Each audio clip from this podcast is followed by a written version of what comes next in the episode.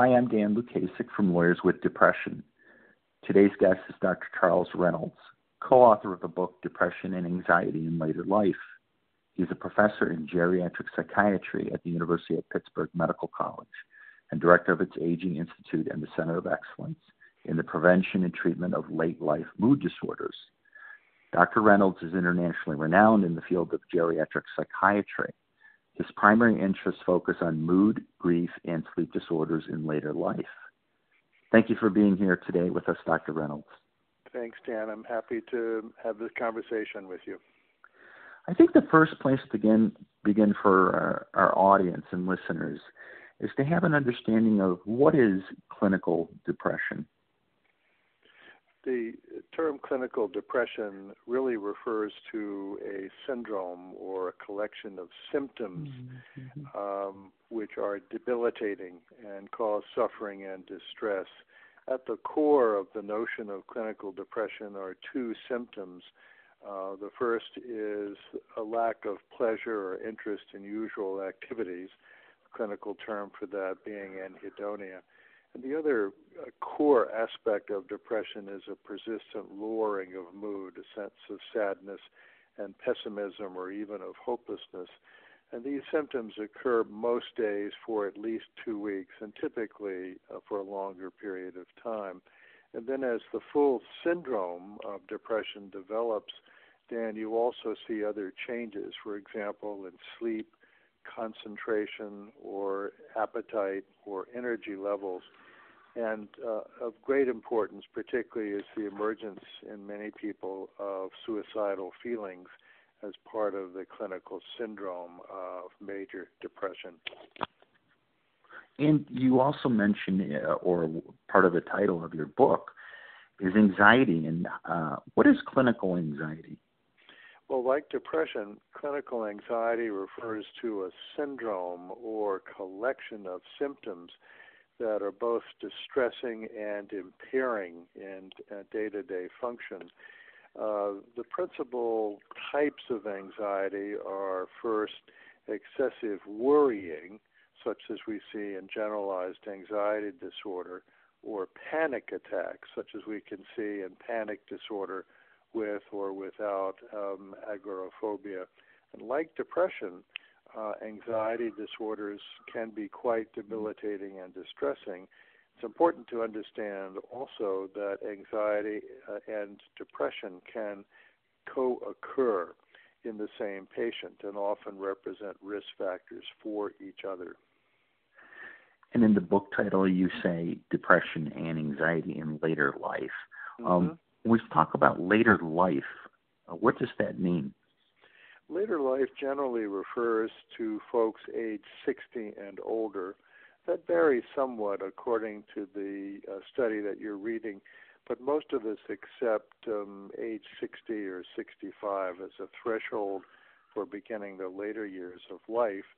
Uh, that being said, then, it's important to understand that the later years of life can and often do uh, cover several decades. And so uh, we often speak of young olds, say 60 to 75 or 80, and old olds as covering the years beyond 75 or 80. And that distinction, young old and old old, is important for clinical practice because the various benefits and risks of the treatments that we have may shift gradually with the age of the patient. And Doctor, when we think of depression uh, in in our society, how common is is depression statistically, and is it any difference in a, in a, in the older population? If you look, Dan, at primary care medicine clinics where most people get treatment for depression, uh, older adults, if they get treatment at all, at any one point in time, um, six to ten percent of the patients attending primary care clinics will have major syndromal depression, and then another 10% or so will have a clinically significant level of depressive symptoms. So this is by no means a, a rare disorder. The other important thing to remember, and this is to your point about depression's occurrence in older adults, it frequently coexists with medical issues and often with cognitive issues as well. So depression typically doesn't exist in pure culture, but rather is an unwanted co traveler of many of the common medical problems that afflict older adults and uh, thereby amplifies the disability and distress of those disorders. What what causes the depression, Dr. Reynolds? I mean, when we think of depression, uh, I think you know we've come a long way understanding some of the causes, uh, but many people don't know uh, the difference between sadness or the blues and clinical depression. What are we talking about? What are the causes? So the, the causes are many, Dan, and I think it's very helpful to think in terms of there being many pathways to depression in older adults. In some cases, it's possible that there is a genetic cause because depression can run in families. Although in, in late life depression, we think that uh, genetic factors are maybe less important than they are in younger adults or in kids who develop depression. Depression also occurs in in the context of the life events that can um, occur in uh, later life, such as bereavement or other major transitions in social role functioning. It's also not unusual to see um, depression in the wake of certain medical events like a heart attack or a stroke, or uh, for depression to develop in the context of things like age dependent macular degeneration, which results in a decreased ability uh, for a person to see. Um, these are important contextual factors, and a good treatment plan will take these contextual social and medical factors into account. And you know, when we think of uh, depression, uh, once it's been diagnosed, um, what can older adults do to manage depression? Um, I think there are many things that older adults can do, Dan, but also they they can be helped by family members and caregivers as well. And this is a key point. I almost will always try to see family members and caregivers as well as the adult with depression um, themselves. Uh, adopting a healthy um, lifestyle is a very important uh, set of strategies, Dan, both for preventing and for treating depression. And among these healthy lifestyles are uh, physical activity, maintaining good social connections and social support, and getting primary medical problems attended to, such as control of blood pressure, blood fat, and blood sugar levels, and having your immunizations and cancer screening done on time. Um, behaviorally, it's very important for people to re engage in the activities that give them pleasure. Uh, behavioral activation, as we call it, is at the core of many psychosocial treatments for depression, including problem solving therapy and uh, cognitive and behavioral therapy. Uh, medications are also very helpful. There are uh, antidepressant medications now available which are safe and generally well tolerated by older adults. Um, I would say that upwards of 80% or 80 plus percent of older adults with depression can be successfully treated uh, to good response, if not to remission, particularly using a combination of counseling and medication. And then we have other treatments uh, for people with whose depressions are difficult or resistant to treatment. We turn our attention now to the topic of anxiety, and that's certainly uh, an important topic that you address in your book, and you talk about anxiety in later life. And for our audience, what is anxiety? I mean, we talk about, I think a lot of people uh, talk about being stressed out. We're a stressed out culture. Um, mm-hmm. But what is the difference between stress, stressed out, and true clinical anxiety? That's good, Dan. You've made an important distinction there. All of us can experience stress, for example, in relation to life events which feel threatening to us or which seem to turn our worlds upside down. But there is a difference with anxiety disorders.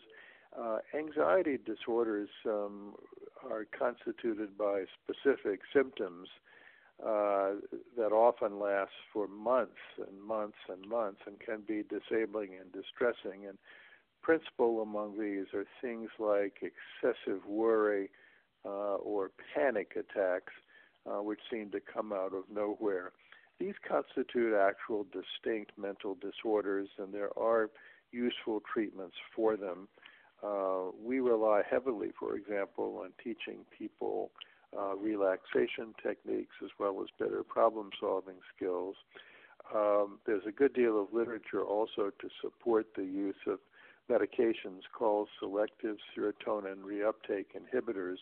These are medications like citalopram or escitalopram uh, that are, have been shown to be effective in the treatment of anxiety disorders in older adults. And the reason you want to treat these disorders is that the, the symptoms are burdensome, uh, they cause distress and impairment, they undermine the quality of life, and they also increase the risk for depression. Dr. Uh, Dr. Reynolds, is there, when we talk about clinical depression and clinical anxiety, and you've just done a wonderful job of uh, distinguishing uh, them from everyday sadness and everyday stress. Do they ever happen together? Can we have a person who has both clinical depression and both, uh, can that travel along with clinical anxiety? We see that uh, really, Dan, in about a third of our patients. Uh, so at any one point in time, probably a third of our patients with major depression, with clinical depression, also can be diagnosed with one or another of the anxiety disorders. So they do co occur and they need to be treated. Uh, sometimes it can be challenging to treat that combination, but we've learned how to do that. The other thing to remember, though, is that people living with anxiety disorders are at risk for the subsequent onset um, of depression. So it's important for that reason to address uh, anxiety disorders. The other part of this constellation that I like to pay a lot of attention to is sleep disturbance. Uh, sleep disturbances themselves represent a risk factor for the subsequent onset of common mental disorders.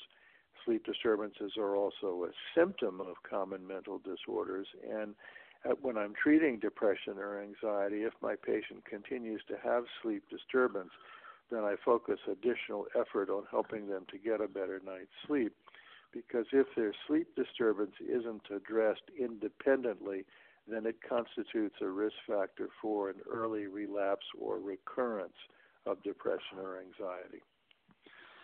And Dr. Reynolds, um, can you tell us a little bit more about your work at the Aging Institute at the University of Pittsburgh Medical College and the Center in the Prevention of Treatment of Late Life Mood Disorders? Tell me about your work there. So, um, for the last five years, I've served as the director of the Aging Institute at the University of Pittsburgh Medical Center. The Aging Institute uh, was created by the UPMC health system and its its health plan, and also by the six schools of the health sciences at the University of Pittsburgh, and by the provost of the University of Pittsburgh. Basically, Dan, we do three things. Uh, we geriatricize the clinical workforce. That is to say, we uh, teach the skills of caring for older adults to clinicians across all parts of medicine doctors, nurses, pharmacists, social workers, etc. The second thing that the Aging Institute um, does is to develop new models of care to improve the long term delivery of care to older adults and their family members. And finally, the third thing that we do is to sponsor research. Uh, we're very interested in innovative uh, pilot research that can lead to subsequent NIH and other federal support. The other thing that I do at Pitt is to direct the Center for um, Depression Prevention and Treatment Research. Uh, this is a center of excellence, uh, one of uh, only two or three in the United States, funded by the National Institute of Mental Health. We've been working now since 1995 and are thus in our 21st year. Um, we do a great deal of, of intervention research. We also uh, train the next generations of younger scientists both physicians and PhDs, to do uh, intervention research in older adults at risk for or living with uh, mood disorders like major depression or bipolar disorder. One of the things you mention in your, your book, and by the way, it's a, it's a remarkable, insightful read, Depression and Anxiety in Later Life. One of the things you mention in your book, you talk about the importance uh, for older people about to, to find and maintain a sense of purpose. Why is that so important? How do older people go about finding a sense of purpose if, if it's lacking?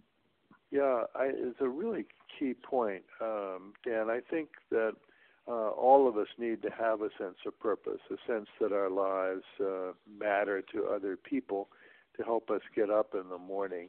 Uh, feeling a sense of connection, feeling a sense of belonging is very strong medicine to preserving a sense of, of well being throughout all of the years of life.